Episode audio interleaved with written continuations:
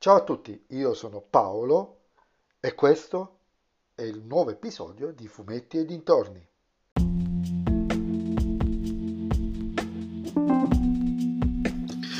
In questo episodio del podcast vi parlerò della prima stagione dei Cavalieri di Castel Corvo, disponibile sulla piattaforma Disney Plus.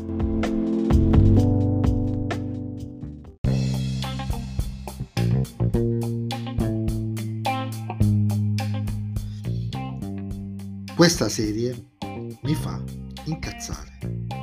Davvero. Ma prima di dirvi perché mi fa incazzare, ve ne parlo un po'. Perché se non mi facesse incazzare non sarebbe neanche male, neanche tanto male. È la storia dei fratelli Riccardo e Giulia che vanno in vacanza dalla zia nella località immaginaria di Castelcorvo.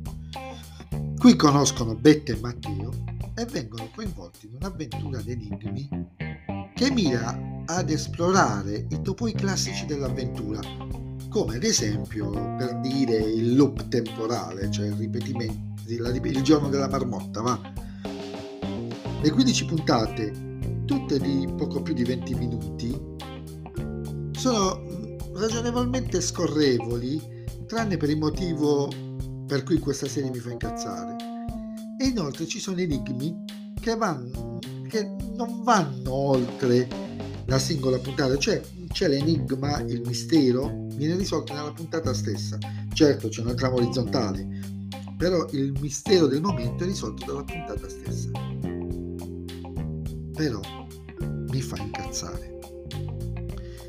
Perché con un soggetto del genere, con numerosi riferimenti alla narrativa avventurosa, ma anche alla cultura pop, gioco di società cangiante che i ragazzi trovano ricorda molto Jumanji, in America ci avrebbero tirato fuori qualcosa che avrebbe messo sotto l'ascella Stranger Things.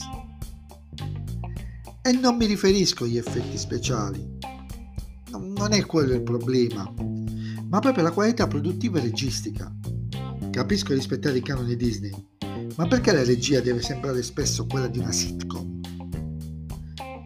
Perché il casting, con tutto il rispetto per i ragazzi che l'impegno l'hanno sicuramente profuso, deve essere così blando?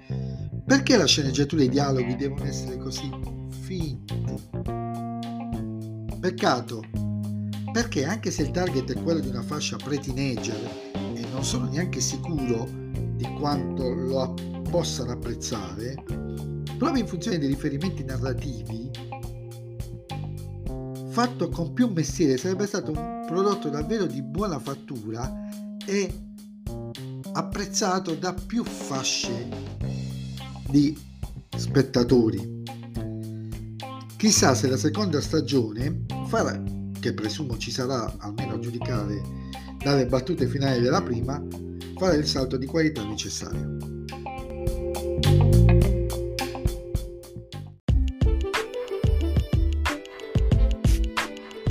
E anche questo episodio del podcast è terminato. Vi ricordo che potete sempre seguirmi su Instagram, fumetti e dintorni, il profilo con cui possiamo anche interagire. Ci sentiamo al prossimo podcast e se vi piace, beh, suggeritelo ai vostri amici. Se non vi piace, suggeritelo a chi non sopportate. Ciao a tutti!